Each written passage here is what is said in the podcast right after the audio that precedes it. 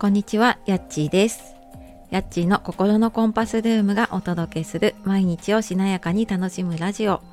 こちらのチャンネルでは平日8時台に心を整えて毎日を楽しむヒントをお届けしております。本日もお聴きくださいましてありがとうございます、え週明け月曜日の朝ですね。いかがお過ごしでしょうか？えー私は昨日はリアルなね、えーエンディングノートの講座というかをあの一緒に活動している仲間とやってきました。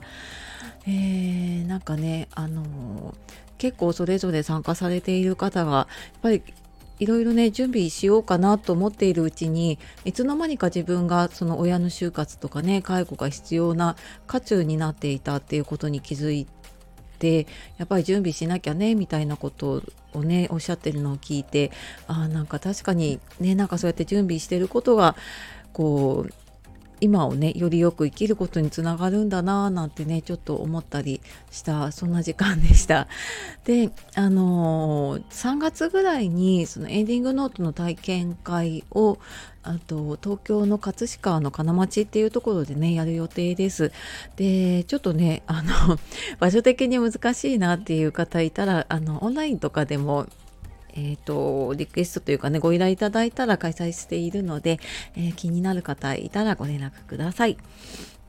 あともう一つお知らせですね。2月2日金曜日、今週の金曜日のお昼12時からインスタの方でコラボライブをやります。えー子育てで大切にしていることっていうことで、私は中学生の猫がいて、で、一緒にやる、あの、ドリミちゃんでスタエフの方でもね配信しているんですけどは、えー、と小学生のねあの娘さんがいたりっていうので、まあ、子育てでねいろいろこう悩んだりとか あの子供との関係のことだったりとか、まあ、そんなリアルな話ができたらと思っているのでよかったらねお昼の時遊びに来てもらえたら嬉しいです。で今日は昨日ノートに書いた記事なので、えっと、テキストの方もね貼らせていただいてますが、えっと、強みや得意なものがないから起業やフリーランスは無理だと思っているならっていうことでお話をしていきたいと思います。こう自分の強みが見つからないなとか人の役に立てることがしたいけど何ができるんだろうって今の仕事をね続けようかどうしようかっていう時もそうだし、うん、例えばなんかね起業副業したりフリーランスで何かやろうと思っている時もそうだしやっていても思うようなね結果が出ない時って悩みますよね。これ私もなんかその会社辞めてからこう自分でやっていく中で、えーやっぱ6年ぐらいね自分迷子の時期っていうのがありました。でこういつか起業したいって思っていても自分にできることなんてないしとか他の人みたいに強みって言えるものないしっていう状態からはなかなか抜け出せずにいたんですね結構もがいてましたね。でまあやっぱりそれはじゃあねあのフリーランスになったり起業したら解決するのかって言ったらやっぱり今もねあの時々迷いながら進んでいる状態です。でもまあそうやってねあの悩んで瞑想しあのね進んでいくいったけれどもでもなんかこう諦めないでね自分を信じてきてよかったなってあの私もね今は心から思っていますなのでねこうなんかこれを聞いているあなたも今とは違う自分になりたいなってもしかしてね思っているならもしかしたらあのきっと今の環境とは合わなくなってきてるのかもしれないです。うんなんかこう違和感を感じる時っていや本当はあなたの進み道ってそっちじゃないよっていうの を教えてくれている時だったりするんですよね。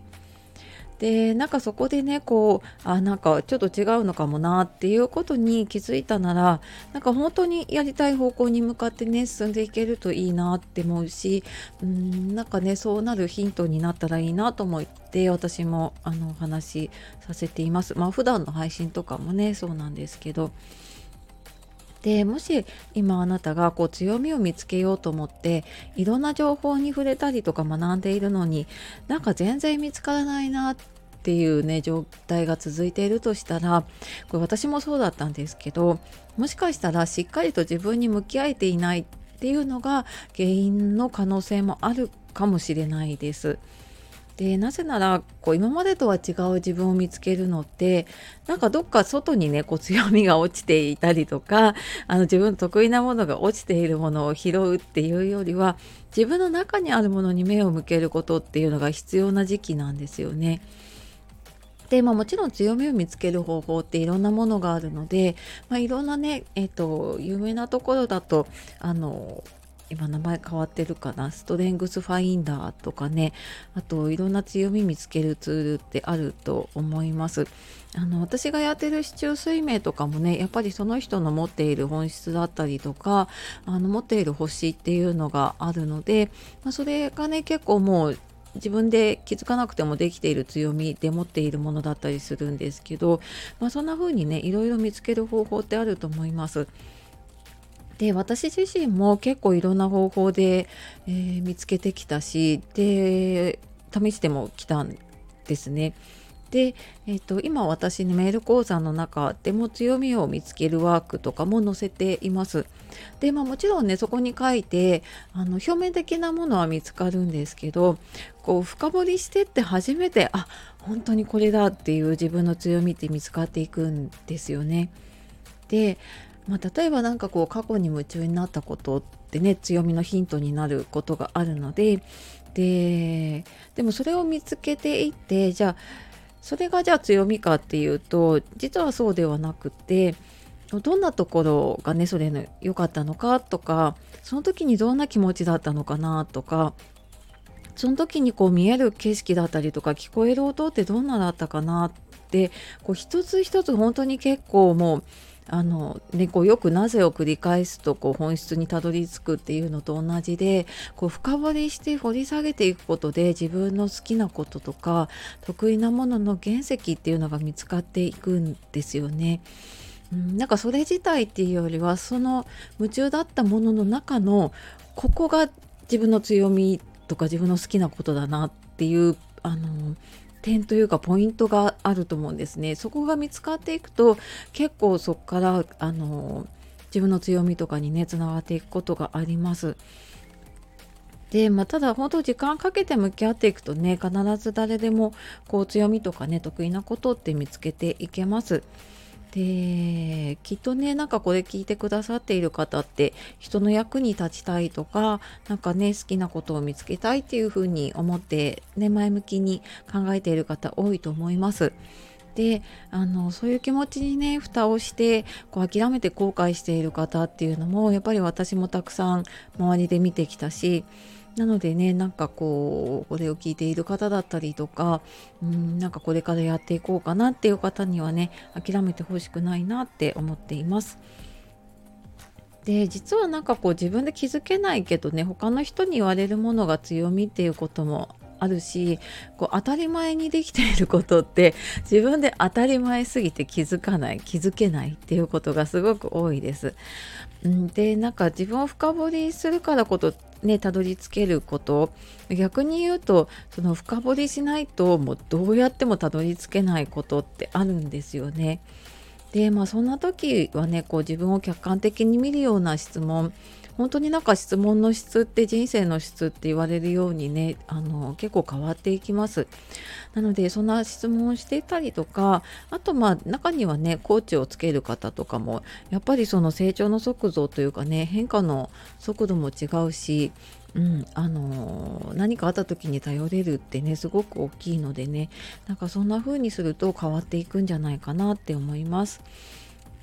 であとはなんかね同じ悩みを乗り越えた人とか自分のちょっと一歩先に行っている人あなんかこうこの人ならわかるかもっていう人とかに結構勇気を出してね相談してみると新たな一歩が踏み出せるようになるかなと思います。でまあなんかねまだ相談するほどじゃないけどちょっと自分で考えてみようかなと思った時はねあのよかったら私のメール講座の方をねあの読んでいただけたら嬉しいです。ちょっとこちらの方ののメール講座もちょっといつまであの残しておけるかちょちょっと今考え中なので、はい、よかったらあの早めにね読んでいただけると嬉しいです。はいではでは、えー、今日は強みや得意なものがないから企業やフリーランスは無理だと思っていたということでお話あ思っているならか いるならということでお話ししてきました。最後までお聴きくださいましてありがとうございます。では素敵な一日をお過ごしください。じゃあまたね